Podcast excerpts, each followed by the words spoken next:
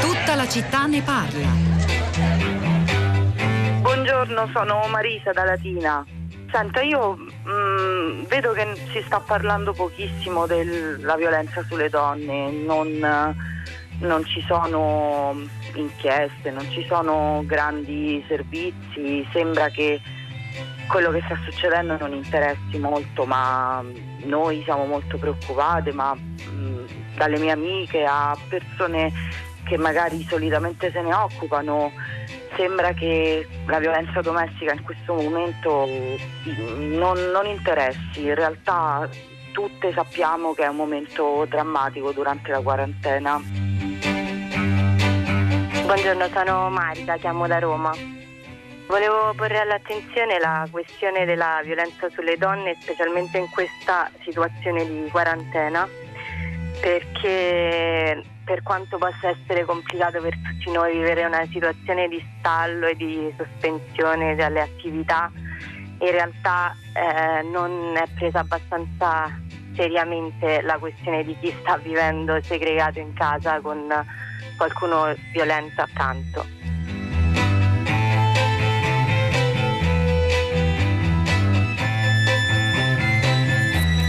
Sono le 10, 2 minuti e 40 secondi, una buona giornata da Pietro del Soldaio, benvenuti a tutta la città ne parla. Oggi apriamo in questo lungo percorso che dura da settimane dentro eh, l'emergenza Covid-19 e l'impatto che sta producendo sulla nostra società, un'altra pagina, una pagina in effetti come hanno segnalato le due ascoltatrici Marisa, Marisa e Marica stamani a prima pagina, poco raccontata, perlomeno certo non al centro del dibattito, del racconto mediatico. Cosa accade dentro quelle case chiuse dove siamo tutti noi? Noi, vivendo per la prima volta con la famiglia come unico orizzonte sociale, questo vale per la grande maggioranza degli italiani, è davvero una situazione inedita, senza quasi possibilità di contatto con altri, se non le persone che lavorano nei supermercati o nelle farmacie, e sottolineo le farmacie, tra poco capirete perché.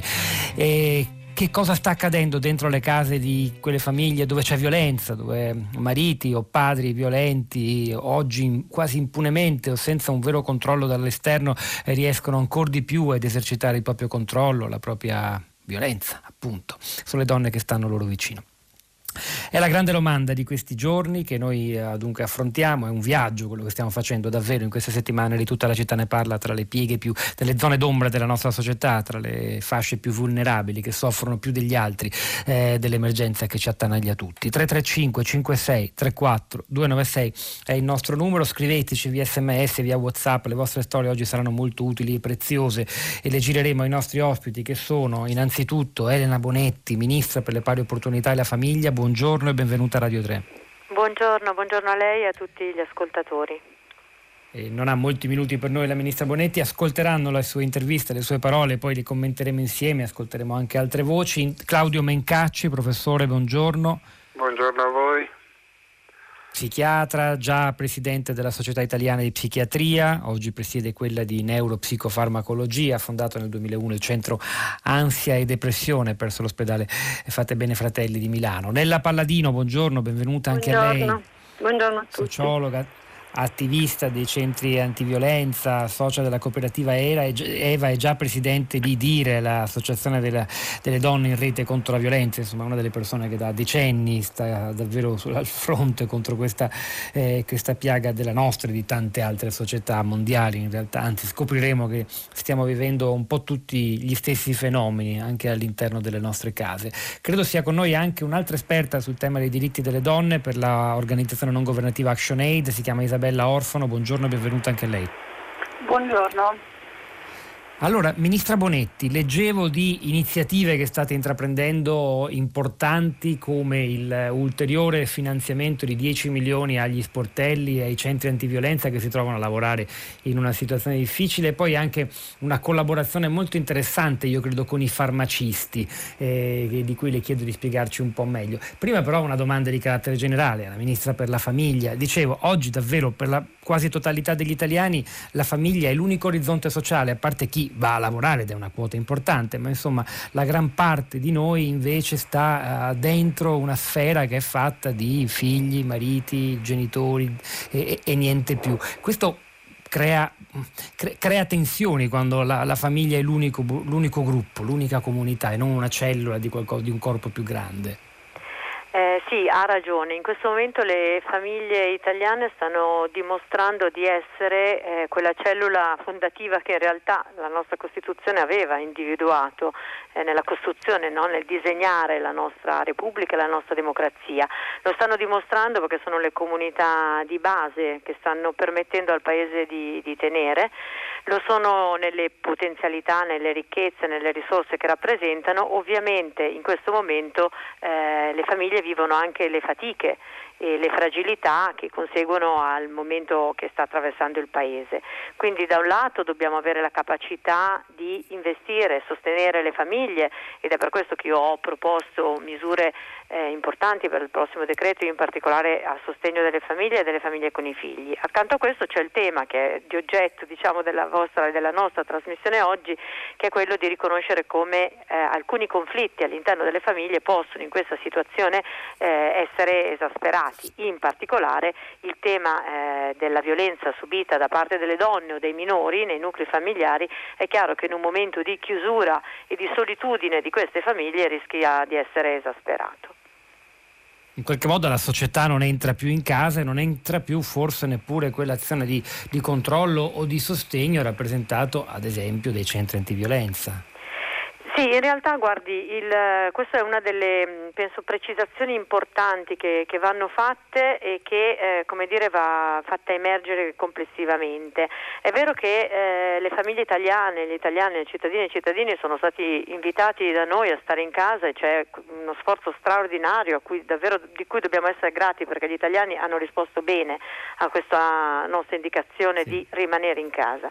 Tuttavia rimanere in casa non significa che si è da soli c'è lo Stato, ci sono le istituzioni e c'è tutta una comunità, quella rete di eh, sostegno che rimane ancora attiva in funzione, in particolare, ma non solo, ma in particolare per quanto riguarda la, eh, il contrasto alla violenza contro le donne. Quindi le donne che sono vittime di violenza eh, e che in questo momento vivono il silenzio, la solitudine di sentirsi abbandonate perché è costretta a rimanere in casa, devono sapere, ed è stata nostra attenzione da subito promuovendo una campagna di diffusione in questo senso, devono sapere che in realtà la rete dei centri antiviolenza è ancora attiva, è attiva la rete delle case rifugio, ma più in generale è attiva quella rete di comunità che è fondamentale per il contrasto a questo fenomeno partendo dalla possibilità di uscire di casa, di rivolgersi al numero 1522, di chiedere aiuto e di iniziare un percorso diverso di uscita dalla violenza. Senta, voi avete idea di, di, di, dell'andamento dei casi di violenza? Tu, si legge un po' dappertutto, insomma. Segnalo anche l'ultimo numero del settimanale Left che ha delle pagine molto importanti, piene di, riflessioni e dati su questo, che le denunce, le telefonate di denuncia sono diminuite sensibilmente. Sì, il dato evidente Perché? è che... So- eh, il dato evidente è che sono diminuite le richieste di aiuto, eh, in particolare al numero 1522, che è il numero a cui rivolgersi per chiedere aiuto, sono diminuite. Noi eh, abbiamo anche eh, considerato il fatto che oggi telefonare per le donne può essere difficile, può essere difficile parlare, conversare all'interno di una casa nella quale magari si deve convivere forzatamente anche con l'uomo carnefice da questo punto di vista. Quindi eh, abbiamo promosso anche un'alternativa, una app scaricabile sul telefono, sempre 1522, e con l'aiuto della Polizia di Stato abbiamo anche allargato l'utilizzo di un'altra app, UPOL, per denunciare direttamente alle questure la violenza subita. Ecco, eh, noi abbiamo dati di diminuzione di accesso e eh, il perché credo dipenda proprio dal fatto di eh, percepire eh, il senso di solitudine e di chiusura ed è per questo che è stato importantissimo ed è importantissimo continuare a parlare, a diffondere il messaggio che la porta per uscire dalla violenza è sempre aperta. Sempre poi conseguentemente a questo sui dati invece reali della violenza subita purtroppo ci sono casi che noi definiamo di cronaca ma che dobbiamo ricordarci sono casi di vite spezzate, penso alla ragazza di Messina, eh, ultima vittima di, di, di questa eh, strage che purtroppo ancora oggi colpisce il nostro paese temo che eh, una volta che apriremo le porte di casa eh, avremo il riscontro di eh, numerosi casi di violenza aumentati che oggi noi non possiamo intercettare ma che vogliamo intercettare con eh, la, la, tenacia della rete dei centri di violenza delle case rifugio che hanno con grande generosità eh, tuttora adesso non cessato la loro attività pur dovendola svolgere oggettivamente in condizioni più difficili. Noi stiamo cercando di sostenerle anche attraverso la possibilità di avere dispositivi di protezione individuale, abbiamo chiesto a protezione civile di farglieli avere il prima possibile attraverso risorse messe in campo, ma è chiaro che bisogna essere molto grati come Paese in realtà a questa rete perché è una rete che dimostra una, un servizio straordinario e importantissimo per le donne del nostro Paese. Ministra Bonetti, un paio di messaggi degli ascoltatori, ricordo il numero a proposito 335 5634 296. A parte Elena che scrive la cosa più triste è che questa trasmissione preziosa verrà sicuramente oscurata nelle case dove c'è violenza fisica o psicologica, ma poi c'è Daniele da Modena che fa una proposta, forse ingenua, ma io gliela giro. Scusate, ma non sarebbe più opportuno isolare oggi gli uomini violenti, toglierli dalla famiglia e metterli in qualche albergo finché non finisce la quarantena, controllati chiaramente che non possono lasciare l'albergo? Sarebbe una soluzione semplice, dice lui, insomma insomma, da attuare e darebbe un po' di spazio alla riflessione di questi individui. Eh, ha, senso questo pensiero del nostro Sì, no, in realtà è, è, è previsto, cioè è previsto dalla nostra normativa il fatto che nel momento in cui c'è l'uomo eh, che viene colto diciamo, nell'atto della violenza mm, effettuata che ci sia la possibilità dell'allontanamento, ma il percorso diciamo, di uscita dalla violenza è molto più complesso, a volte eh, non c'è l'evidenza, cioè non si riesce a, non si ha l'evidenza perché la donna denuncia la violenza magari non nell'atto, nel momento in cui viene subita, per cui arriva la polizia in casa o il carabiniere o le forze dell'ordine e verificano l'effettivo atto di violenza, c'è tutta una violenza a volte più complicata che è di carattere psicologico, che è di carattere fisico, sessuale, ma anche di carattere economico. Sappiamo chi lavora nell'ambito della violenza con le donne sa che ci sono sfaccettature importanti, a volte sono segnali piccoli all'inizio, apparentemente piccoli ma che sono devastanti per la vita delle donne. Quindi eh, è chiaro che questa è una soluzione ed è applicata, adesso io penso a alcune procure, in particolare è stata la Procura di Trento, ma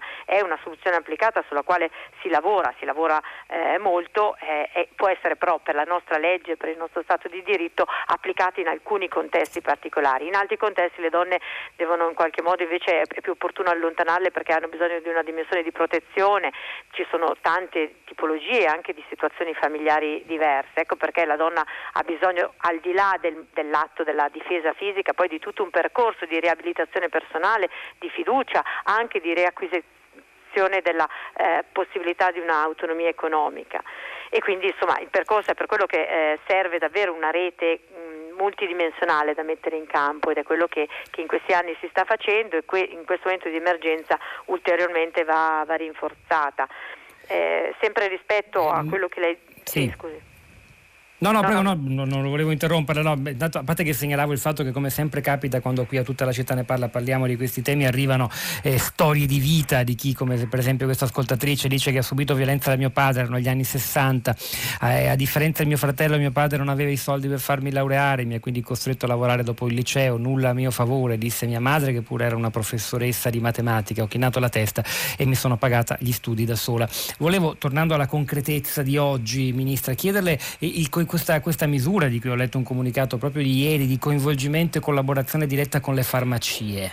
Sì, esatto, eh, questa è una, devo dire, sono, sono grata all'ordine dei farmacisti, a Federfarma, ad Assofam perché hanno, si sono resi disponibili a, ad essere, a promuovere all'interno delle farmacie una campagna per diffondere il numero 1522, eh, le farmacie esporranno il cartello, eh, perché abbia scelto le farmacie perché sono i luoghi oggi aperti e perché sappiamo che eh, probabilmente oggi le farmacie sono anche il luogo dove le donne eventualmente eh, ferite possono rivolgersi perché è diminuito invece l'accesso ai pronto soccorso degli ospedali per le ovvie ragioni sanitarie che, che, che, stanno, che sono conseguenti alla, alla, diffusione del coronavirus. E quindi i farmacisti oggi hanno la, questa possibilità e sono un luogo al quale le donne possono nel caso eh, andare eh, per comprare medicine e quant'altro e poter trovare il numero 1522 o eventualmente informazioni che possono essere essere loro utili, ovviamente non, le farmacie non si sostituiscono né alle forze dell'ordine né ai centri antiviolenza, è semplicemente un luogo di comunità. Ecco, ecco, è il segno di dire che c'è una comunità, la comunità che è rimasta aperta, tra cui per esempio le farmacie, che si mette a disposizione delle donne per dire che, eh, che, ci, che, che non sono sole, che non sono sole. In questo momento il tessuto di relazione sociale che apparentemente è stato come dire tagliato, in realtà eh, è importante dire che c'è ancora, c'è ancora con modalità diverse, ma c'è. E questo senso di non solitudine è quello che può aiutare le donne ad avere fiducia e quindi a uscire da questa dimensione di totale solitudine e silenzio nella quale spesso sono vittime di violenza loro e i loro figli. Elena Bonetti, Ministra per le pari opportunità e la famiglia, grazie per le sue parole, grazie. grazie. per essere intervenuta a Radio 3 e noi proseguiamo. Professor Claudio Mencacci, allora è un momento davvero inedito nella vita di tutti noi, sia dal punto di vista individuale che familiare. All'interno del nucleo oh, più stretto, appunto, della casa da cui non possiamo uscire se non per ragione di assoluta necessità, per andare a fare la spesa, eh, che cosa sta succedendo oggi e perché dunque allora bisogna mantenere uh, un un'antenna in più, ancora più del solito rispetto alle tensioni tra uomini e donne e alla violenza domestica. Ciò che stiamo assistendo è che il, questo isolamento forzato, oltre ad aumentare il livello di frustrazione, di, di monotonia, di noia, eh, sta aumentando anche il livello di facile irritabilità e laddove eh, vi era già un clima di violenza si è visto che c'è il, il rischio di aggravamento.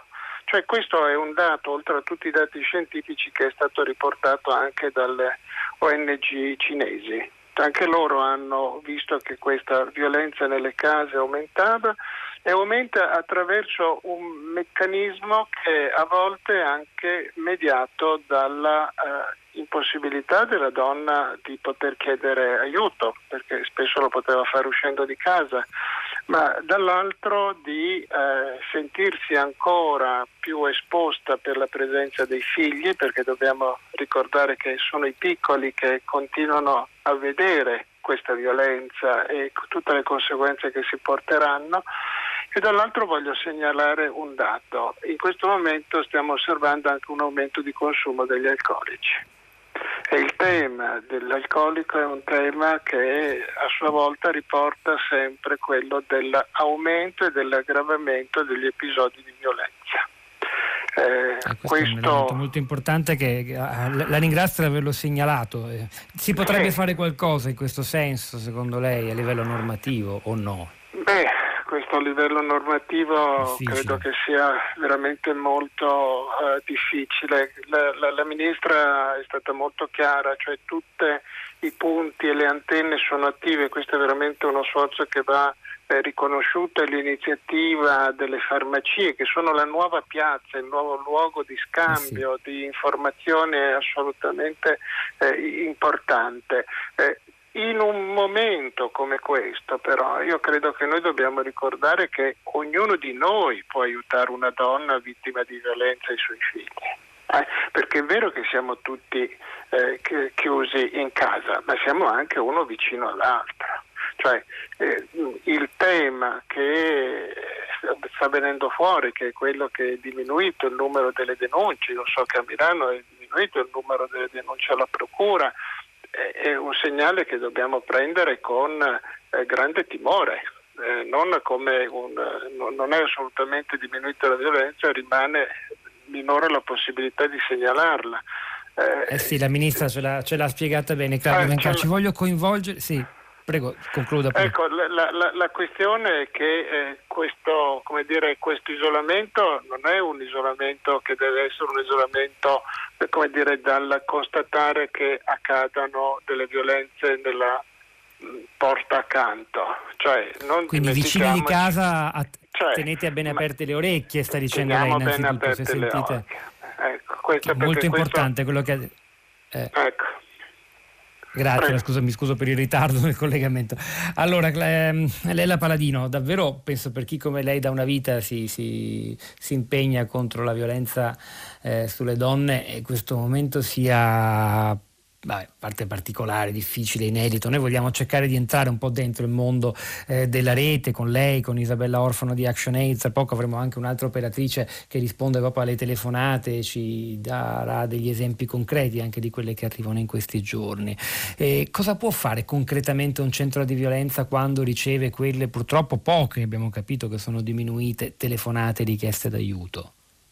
In un contesto di, chi- di, chiusura, di distanza sociale, di precauzioni da mantenere, di mascherine che ci devono essere, per non mettere a rischio anche gli operatori, peraltro.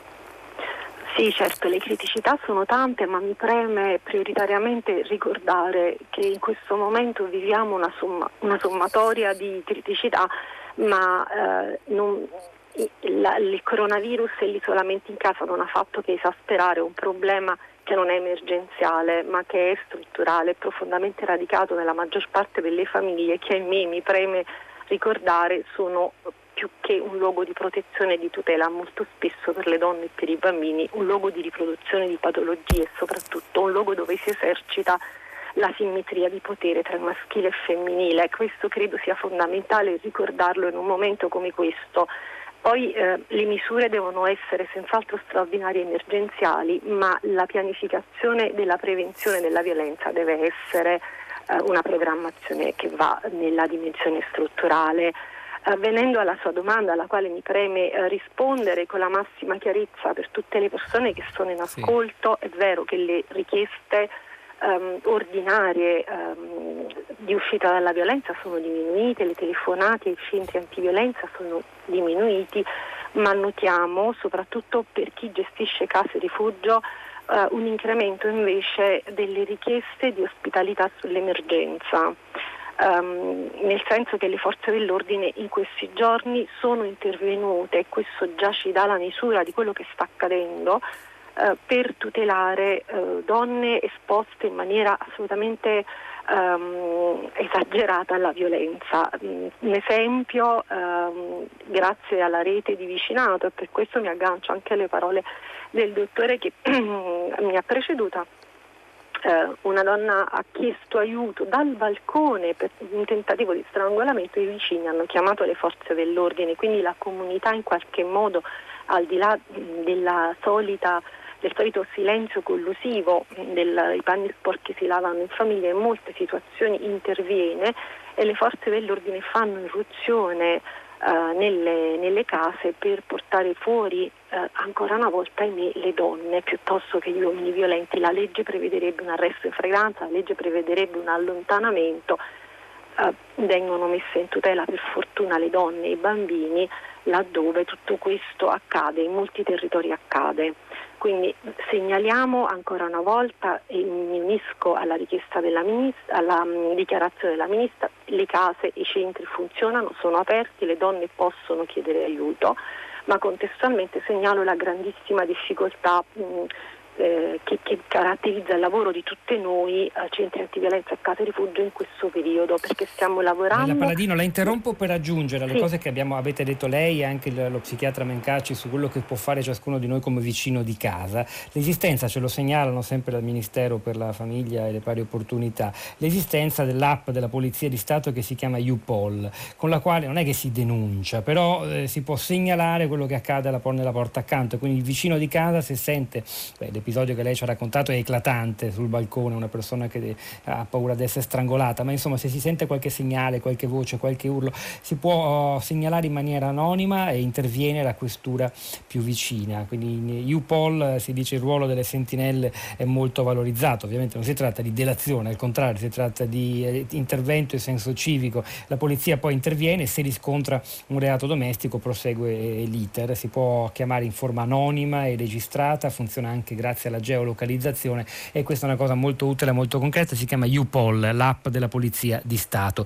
Eh, volevo sentire anche, appunto, andando ancora di più nell'operatività quotidiana, le altre due ospiti. Una l'ho già salutata, Isabella Orfano di ActionAid, e poi c'è Francesca Martino che coordina lo spazio donna di WeWorld Milano. WeWorld è un'organizzazione che da 50 anni si occupa dei diritti delle donne in 29 paesi, tra cui l'Italia, che ha messo in piedi anche uno sportello e anche un numero telefonico che non si sostituisce certo ai 1522, quello per le violenze domestiche, ma che dà aiuto e conforto. Eh, cominciamo proprio da Francesca Martino. Martino, mi scusi, eh, ci può fare qualche esempio concreto delle chiamate che arrivano al vostro numero di helpline che è, lo, lo dico, 813 17 24? Che cosa accade a questo numero in questo periodo così strano della nostra storia? Sì, buongiorno a tutti. Eh, le donne di cui noi ci occupiamo eh, sono donne, ehm, una, hanno un supporto a 360 gradi, per cui quello che noi stiamo cercando di, eh, di, promuovere è la possibilità di essere ascoltate, anche solo a volte mh, alcune donne chiamano perché hanno bisogno di, di, sfogarsi, di parlare con qualcuno, di condividere le preoccupazioni e la fatica che stanno vivendo in questi giorni, quindi magari non hanno mh, delle tematiche eh, prevalenti che portano, ma hanno proprio bisogno di eh, parlare con qualcuno qualcuno che li aiuti, fare, li aiuti, a fare capire cosa sta succedendo e anche come gestire meglio i temi della convivenza, per esempio eh, una delle tematiche che vengono portate la difficoltà di convivenza con i figli, anche banalmente la gestione eh, dei, dei, compiti, della didattica a distanza o anche informazioni pratiche orientative rispetto al proprio lavoro, a delle pratiche in banca, si pensa a chi magari non ha la possibilità anche di connettersi. E, ehm, e quindi più che altro c'è bisogno proprio di un, di un sostegno, di sentirsi comunque sostenute, orientate e avere un punto di riferimento. Poi noi abbiamo la possibilità attraverso le nostre specialiste, pedagogiste, psicologhe counselor di attivare delle, dei colloqui a distanza, quindi per le donne che eh, nel caso di una donna che prima della, dell'emergenza coronavirus aveva deciso di separarsi, chiaramente tutto si è bloccato e una nostra operatrice, una nostra specialista la sta seguendo proprio per cercare di vivere questa convivenza che chiaramente è ancora più gravosa per lei, eh, tenendo basso il livello di conflitto, quindi eh, hanno questo mm. appuntamento telefonico settimanale per gestire questa, questo momento particolare, evitare che eh, la situazione chiaramente degeneri. È un po' questo il servizio che ne possiamo offrire. Sì? Isabella Orfano e invece ActionAid, ActionAid è una grande organizzazione umanitaria che lavora in tutto il mondo, ha messo in piedi in Italia un fondo Clothes for Women eh, per sostenere le donne che subiscono violenza, un progetto di emergenza e post-emergenza, lo definite voi, eh, c'è anche un hashtag insieme si può, a che cosa eh, si rivolge direttamente, a che cosa serve? Praticamente ai primissimi giorni dell'emergenza quello che abbiamo fatto è stata una mappatura insieme a una serie di centri antiviolenza sparsi in tutta Italia, nelle grandi città, nelle piccole città, per verificare proprio quali fossero le necessità, i bisogni dei centri e delle donne. E sono emerse un po' eh, i bisogni che sono già stati elencati, quindi necessità di dispositivi sanitari, le mascherine, i disinfettanti, i guanti, ma anche eh, avere risorse per fare la sanificazione dei locali, dare continuità anche non solo ai servizi di supporto psicologico legale già eh, posti in essere dai centri, ma anche ai percorsi di autonomia di inserimento lavorativo delle donne, perché anche le donne che sono già inserite nei percorsi hanno un problema in questo momento se per esempio non possono più lavorare e quindi avere le risorse necessarie per pagare le bollette, pagare l'affitto e così via.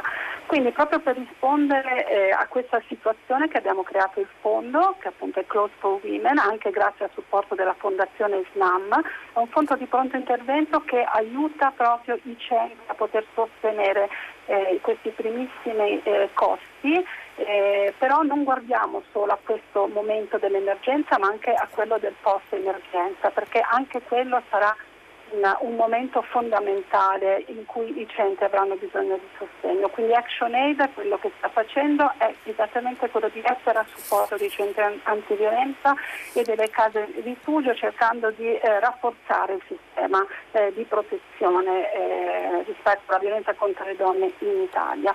Su questo, se mi permette, vorrei dire una cosa. Il Dipartimento Pari Opportunità sicuramente si è subito attivato dopo i primissimi giorni, anche grazie alle sollecitazioni della società civile, dei centri antiviolenza e così via. E quindi sono state poste in essere tutta una serie di azioni che la Ministra Bonetti ha ricordato. Anche la campagna 1522 ehm, è stata rimessa in campo, e la app è sicuramente molto importante, è anche importante ricordare che eh, bisognerebbe mh, mm, renderla disponibile in più lingue perché all'interno del gruppo delle donne che subiscono violenza, probabilmente le donne migranti, le donne straniere, hanno un livello di vulnerabilità maggiore, quindi bisogna fare attenzione. Guardi, la interrompo solo perché è proprio su questo che volevo andare, sono arrivati alcuni messaggi che incrociano come dire, il tema della violenza sulle donne in questo periodo e la, la, la, la questione migratoria. Annalisa da Padova che ci racconta, insegna in un CPA, scuola di Stato, dove si insegna l'italiano agli stranieri, sono soprattutto donne, donne che in tempi normali riescono grazie a noi a, a perlomeno uscire di casa qualche ora. Con la didattica a distanza cerchiamo di raggiungere raggiungere anche loro, molte però non lo possono usare questo strumento perché i mariti non vogliono. E poi c'è Beppe che ci chiede di parlare di quella categoria infelice di donne appartenenti al mondo della prostituzione, straniere, irregolari, sfruttate, violentate da chi? Da quei 9-10 milioni di italiani che poi eh, ricorrono alla prostituzione. E oggi come stanno queste donne, soprattutto dimenticate dal dibattito pubblico, proprio su questo tema, su questo incrocio di due criticità, violenza contro le donne e immigrazione, vorrei tornare da eh, Lella Palladino. Lella Palladino, questo aspetto che giustamente ha ricordato molto bene eh, Orfano di, di ActionAid è come, come si affronta? Certo, la domanda sulle prostitute, che eh, insomma, penso che se lo chiedono in molti, in che condizioni staranno queste donne in questo momento?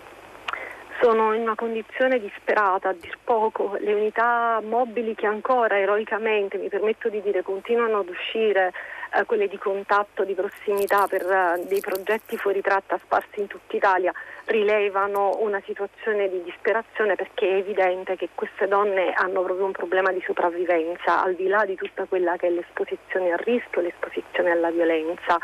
Per loro eh, uno sguardo in più, come uno sguardo più condivido l'idea, le parole che ho ascoltato per le donne migranti, ma ci sono, ci sono una serie di messaggi in multilingue che stanno girando perché sulla, um, su tutte le linee insomma, si, si possono rilevare. Uno sforzo in più per loro va fatto, ma eh, mi permetto di sollevare l'attenzione anche su tutte le misure di sostegno al reddito e di inserimento lavorativo che in questo momento sono bloccati a partire dai tirocini formativi e le borse lavoro. È una cosa di cui si parla poco, sono state bloccate in particolare in alcuni territori complessi come per esempio la, la regione Campania dalla quale io Uh, sto parlando e dove lavoro e, e, sappiamo che per le donne in uscita dalla violenza e per le donne vittime di tratta e per le donne migranti in tutti i programmi di inclusione avere, mh, non poter contare su queste forme di sostegno al reddito è estremamente uh, pericoloso, pericoloso per, uh, per, la libertà, pericoloso per la sopravvivenza, quindi anche su questo uh, va fatta un'attenzione in più e abbiamo provato in, in molti sui territori a chiedere una conversione a tutti gli enti finanziatori da borse lavoro a forme di, mm, di sostentamento, qualcuno ce l'ha accordato, qualcuno no, anche da questo punto di vista l'attenzione deve essere massima, ricordando, eh, come dicevo prima, che, questo, ehm, che, questa emergenza si va a innestare su una serie di disuguaglianze che in questo paese erano già tanto cresciute. E che le aggrava in, in ogni ambito della nostra già diseguale certo. società. Grazie davvero a Lela Paladino e a tutti gli altri intervenuti fin qui in questa prima parte di tutta la città ne parla. Grazie agli ascoltatori, grazie ad Alessandra che ci scrive in un sms, ci chiede di comunicare che in caso di controlli in strada dichiarare di andare a un centro antiviolenza è un motivo ammesso. Poi Gianfranca da Firenze che dice per esperienza personale vi dico che i vicini normalmente non vogliono essere coinvolti nelle violenze familiari. Franca da Vicenza, sarebbe da ricordare che la violenza domestica se, presenza di, se in presenza di figli coinvolti coinvolge anche loro, eh, beh, questo l'abbiamo già detto, è importante. Claudio da Pisa sì, mm, cerca di cogliere un elemento chissà, di speranza, che questo obbligatorio stare accanto senza amore potrebbe forse aiutare l'uomo a capire che ha raggiunto il fondo. Proviamo a dire parole nuove anche per lui forse, ora che è costretto a star fermo potrà cominciare a, parla- a pensare diversamente. E ora proseguiamo, proseguiamo in musica con una canzone che parla di violenza, in particolare di una donna tormentata dall'ex marito, parole dure che raccontano una storia dall'epilogo drammatico drammatico, scritta dalla cantautrice Carmen Consoli, ascoltiamola in una versione eccezionalmente corale, La signora del quinto piano.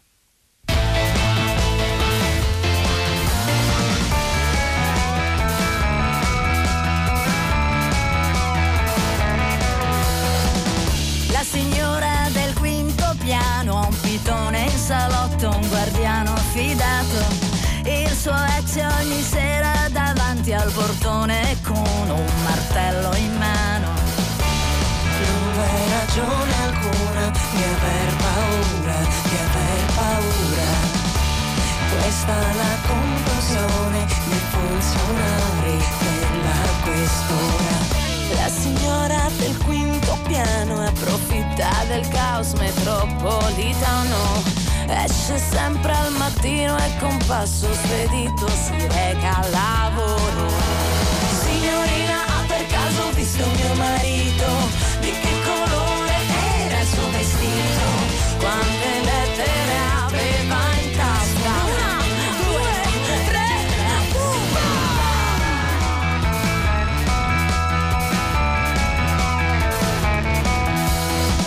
La signora del quinto piano aveva un pitone antistupro ammaestrato. Un bel giorno il bestione fuggì dal suo covo blindato e arrivò al pian terreno. Non ebbe neanche il tempo di battere i denti per la paura. Pepito il chihuahua e perteso il poco amichevole della portiera. Dopo tre settimane dall'avvenuta cattura del rettile in fuga, si evidenziò la scomparsa misteriosa della padrona. Signorina,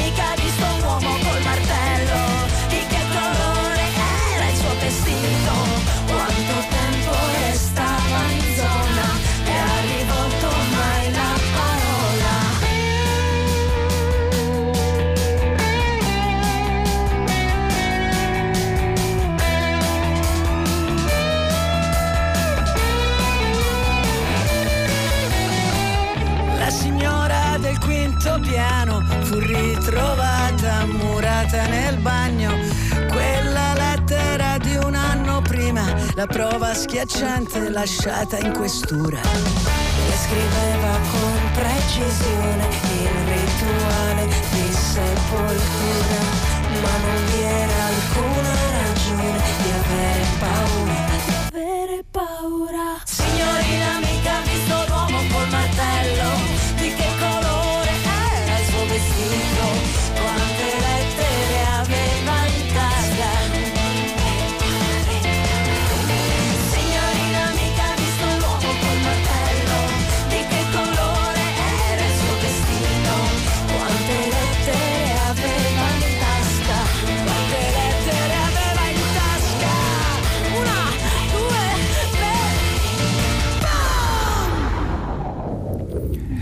voci di Nada, Irene Grandi, Carmen Consoli, Gianna Nannini intrecciate in questa versione corale del brano di Carmen Consoli, La signora del quinto piano.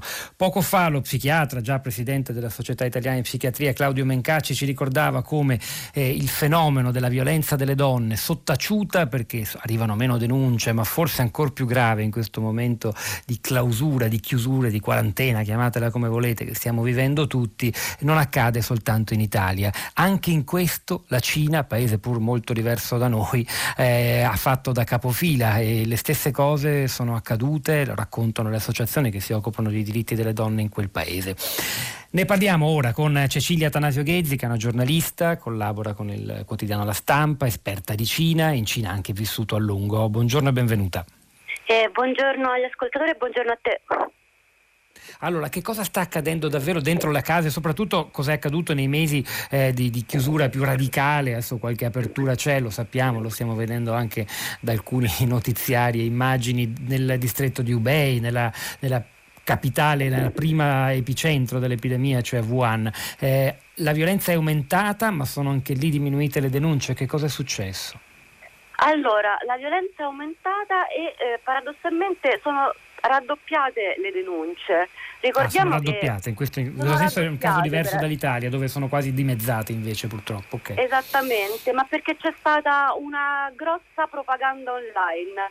Ricordiamo intanto che Wuhan ancora non è stata aperta, è stata chiusa il 25 gennaio scorso e forse riaprirà l'8 aprile, quindi siamo quasi per i tre mesi di, di quarantena. E, um, E che è successo? È successo che ehm, in altre ehm, metropoli, a Shenzhen, che è la città che sta di fronte a Hong Kong ed è molto sviluppata, si potrebbe per ricchezza, si potrebbe paragonare alla stessa Hong Kong e a Pechino, hanno cominciato alcune donne a denunciare online sui social l'aver denunciato una violenza domestica e non essere stati ascoltati dalla polizia. Uh, con scuse come ma come ma suo marito ha un buon lavoro, che vuole fare? Vuole, rovina- lo vuole rovinare? Questa campagna online ha permesso um, una denuncia molto più capillare.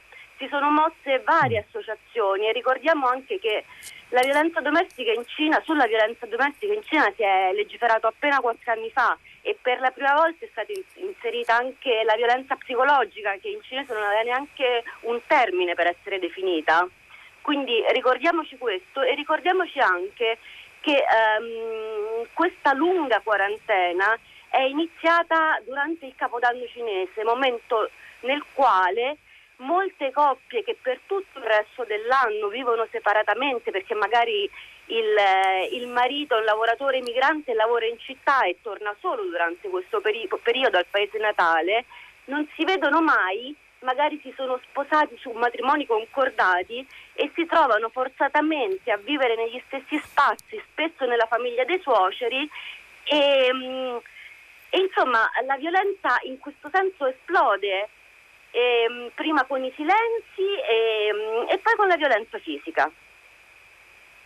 È importante questo dato e quindi ha corretto l'immagine che me ne ero fatto sbrigativamente io di somiglianza con l'Italia, perché invece abbiamo sentito come in Italia siano davvero diminuite le telefonate perché c'è poco spazio per farle, ma forse perché appunto in tempi normali sono in numero superiore eh, rispetto alla media cinese. Ma tutto questo, anche il fatto che sia così recente una legge sulla violenza, che non ci fosse neppure una parola per esprimere la violenza psicologica, eh, si accompagna a, a, a un cambiamento di percezione. Per esempio, queste storie che lei racconta, come vengono commentate? Commentate dagli altri, da, non dico dai media cinesi perché lì il discorso è un po' più complicato, ma dagli altri cittadini, sui social network che pure sono molto sviluppati. Lì la gente si esprime.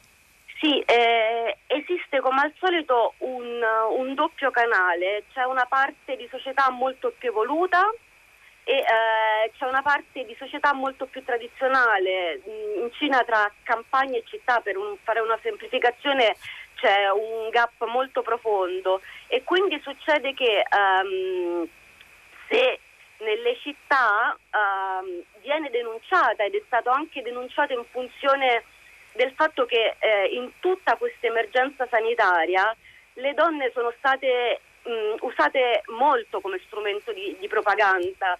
Se, se provate a ricordare le immagini dei dottori e medici impegnati erano tutte donne donne uh, comandate di fatto da, un, da, da, uomini, tant'è che è, sta, è stato molto, uh, ha fatto anche molto scalpore il fatto che um, quando l'Ubei e la città di Wuhan è stata completamente chiusa e veniva rifornita per i beni di ne- prima necessità dall'esercito, non venissero considerati beni essenziali gli assorbenti.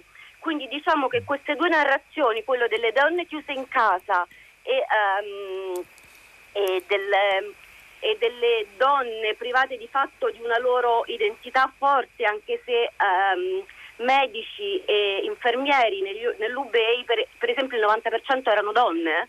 Uh, ma, um, ma, appunto non arrivavano mai ai posti di comando, queste due narrazioni si sono intrecciate ed è stato molto capillare um, anche l'attività delle, delle organizzazioni. Ne sono nate anche molte, ce n'è una ad esempio che ha lavorato molto um, nella regione dell'UB che si chiama proprio i vaccini contro la, contro la, violenza domestica dicendo sì, la vostra porta di casa può fermare il Covid-19 ma non fermerà la violenza domestica. E poi c'è mm. stato chi ha scritto a mano tutta una serie di volantini, sono stati esortati i vicini di casa se sentivano rumori, grida, a, mm, a, bussare a quelle porte, a chiamare la polizia. Cecilia Tanasio ci fermiamo qui, però ci sembra come dire, una storia da tenere sotto controllo, un frutto insperato e interessante della terribile emergenza che stiamo tutti vivendo nell'Ubei e qua. Grazie. GR3, Onda Verde e poi torniamo per ascoltare le vostre voci e i vostri commenti sui social network. Tutta la città ne parla.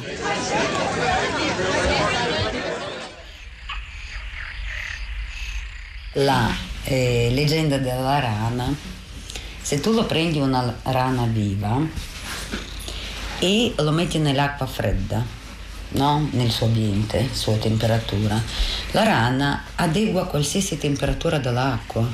Poi lo metti sulla pentola, tu lo porti ad ebollizione alla pentola, no? piano piano si alza la temperatura. La rana si adegua, il suo sangue si adegua finché a 90 gradi inizia a bollire l'acqua e rana muore. Se tu lo prendi la rana, prendi pentola con acqua bollente che bolle e butti la rana, lei salta fuori. Si brucia zampe, tutto che vuoi, ma lei salta fuori. Stessa cosa il nostro discorso, che noi anche parlato tantissimo con le donne, no? Perché arriviamo a femminicidio a caso anche come mio? Perché tu lo mi hai preso, hai tenuto nell'acqua fredda, poi piano piano hai iniziato quelli maltrattamenti, abusi e tu si adegui ogni volta una nuova violenza, ogni volta una nuova violenza, ogni volta. Cioè è come alzare la temperatura dell'acqua finché non arrivi a punto che bolle l'acqua e o c'è femminicidio o tu lo muori o quante ne donne suicidate. 太强。Questa era una breve anticipazione di Le quattro vite di Alice, un audiodocumentario del collettivo Lorem Ipsum che verrà trasmesso dal, da Tre Soldi, il nostro programma di radiodocumentari nelle prossime settimane sulla violenza contro le donne, quattro puntate, una sulla violenza fisica, una su quella psicologica poi su quella economica e sessuale. In particolare la clip, l'avete capito, è sull'abitudine alla violenza attraverso quel paragone con la rana e l'acqua che si riscalda via via, una clip che ci rintroduce al nostro spazio interattivo, alla nostra piazza piazza in cui diamo voce a voi ascoltatori in questa puntata in cui abbiamo affrontato un capitolo finora poco trattato, soprattutto insomma, dai media, dal dibattito pubblico che tuttavia va tenuto d'occhio e come, da come abbiamo capito, cioè la violenza domestica mentre le famiglie sono chiuse in casa, la violenza contro le donne. Beh, Carla ci ricorda innanzitutto una cosa importante, un'informazione di servizio, la ringraziamo, l'app 1522 di cui abbiamo parlato con la Ministra per la Famiglia e le Pari Opportunità Bonetti e con gli altri ospiti, ha operatrici che chattano anche in Italia, oltre che in italiano, in inglese, francese, spagnolo e arabo, questo per rispondere al nodo le donne straniere in questo momento eh, di grandissima difficoltà. Poi Nino su Facebook è un tempo in cui ci si domanda come fare a vivere e la, per, per, quanto la percezione dell'eccezionalità lo giustifica, resta comunque un paradosso esistenziale. Oggi ci ritroviamo scoperti benché la civiltà abbia compiuto il suo progresso. Vinni, in tutte le famiglie disfunzionali quest'obbligo a stare rinchiusi ha significato innescare detonatori. Laddove queste situazioni sono note, e lo sono in moltissimi casi, ci vorrebbe un controllo a tappeto, visite a casa frequenti ed era chiaro a tutti gli operatori cosa sarebbe successo. Sono i numeri che, visto anche il maggior rischio, rischio non tornano. Leggevo da qualche parte di due femminicidi nel mese di marzo, sarebbe un crollo impressionante rispetto ai circa nove del marzo dell'anno scorso, ma immagino molta confusione con i decessi da Covid-19, i numeri saranno tutti da emergere, speriamo non quelli dei femminicidi vinni, però è chiaro che molta violenza, gran parte della violenza contro le donne in questo momento rimane sommersa, anche perché non c'è lo spazio fisico per le donne per denunciare. E sottolineo ancora il progetto con le farmacie, eh, si può andare in farmacie, i farmacisti italiani sono istruiti, sono sono loro oggi un nuovo e potenziale sportello per le donne che vogliono trovare una voce amica e raccontare i propri casi di violenza, daranno istruzioni su come agire. Si sono presi un impegno tutti loro. Voce agli ascoltatori, Francesco da Firenze. Buongiorno e benvenuto. Buongiorno. Eh, la parola, Francesco. Sì, grazie. Io sono un assistente sociale nel SEOS del servizio di emergenza e urgenza sociale e quindi intervengo principalmente nei codici rosa, ma anche nell'emergenza per i minori stranieri non accompagnati o in stato di abbandono. E anche la violenza sulle persone con disabilità. Le devo mettere tutte insieme queste, queste categorie perché poi alla fine i problemi duplici sono gli stessi. Il primo perché abbiamo avuto una circolare dall'ordine che ci chiede di gestire da remoto il più possibile situazioni che invece richiedono un contatto eh, un contatto con le persone e anche perché viene a mancare tutto il eh, sistema capillare sociale di contatto con queste persone qui che poi servono, che servono a portare i casi all'emersione, ecco, al contatto con i carabinieri, con la polizia piuttosto che con eh, i servizi sociali del luogo.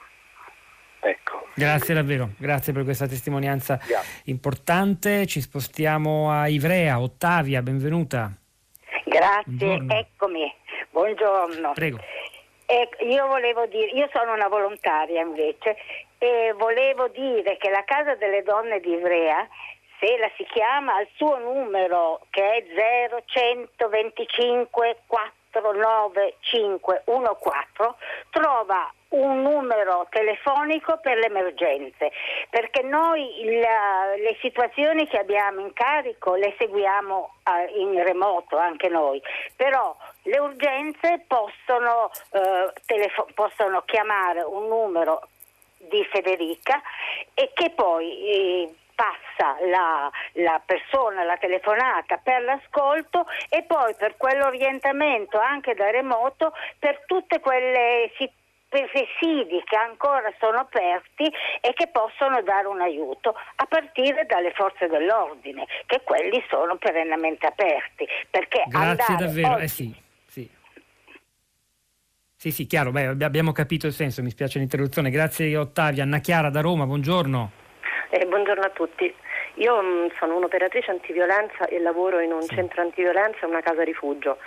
E, mh, mm, sebbene mh, appunto, penso sia fondamentale fare in modo che le donne ci contattino, chiamino il 1522 e chiedano sostegno, la, la vera criticità è che quando le donne hanno necessità di uscire di casa non ci sono sufficienti case rifugio e posti per essere accolte. In una città come Roma ci sono, se non erro, circa 30 posti in una città di 3 milioni di abitanti, voi capite che eh, questo numero è irrisorio per le richieste che noi riceviamo, per cui capita spessissimo che noi possiamo dare sostegno telefonico eh, in questo periodo ovviamente dove non si possono fare colloqui di persona, ma poi non possiamo risolvere il problema di farle uscire di casa. Grazie davvero Anna Chiara da Roma. Nicola su Twitter ci ricorda che a Berlino, secondo le autorità, nella seconda metà di marzo, come conseguenza dell'isolamento, i casi di violenza sono aumentati dell'11%. Il Senato ha aperto due nuovi hotel per donne e minori per un totale di 139 posti. E poi Iris, che sempre su Twitter dice: Per le donne vittime di tratta, costrette a prostituirsi e che oggi si rivolgono alla Caritas per sfamarsi, non sarebbe il momento di aiutarle ad uscire dalla condizione di schiavitù in cui sono gettate? Bellissima domanda. Luca Riolis alla parte tecnica tecnica, Piero Pugliese alla regia, Pietro del Soldà a questo microfono, Rosa Polacco, Sara Sanzi, Cristina Faloci, la nostra curatrice Cristiana Castellotti lasciano la linea a Radio Tremondo, ci risentiamo lunedì mattina alle 10.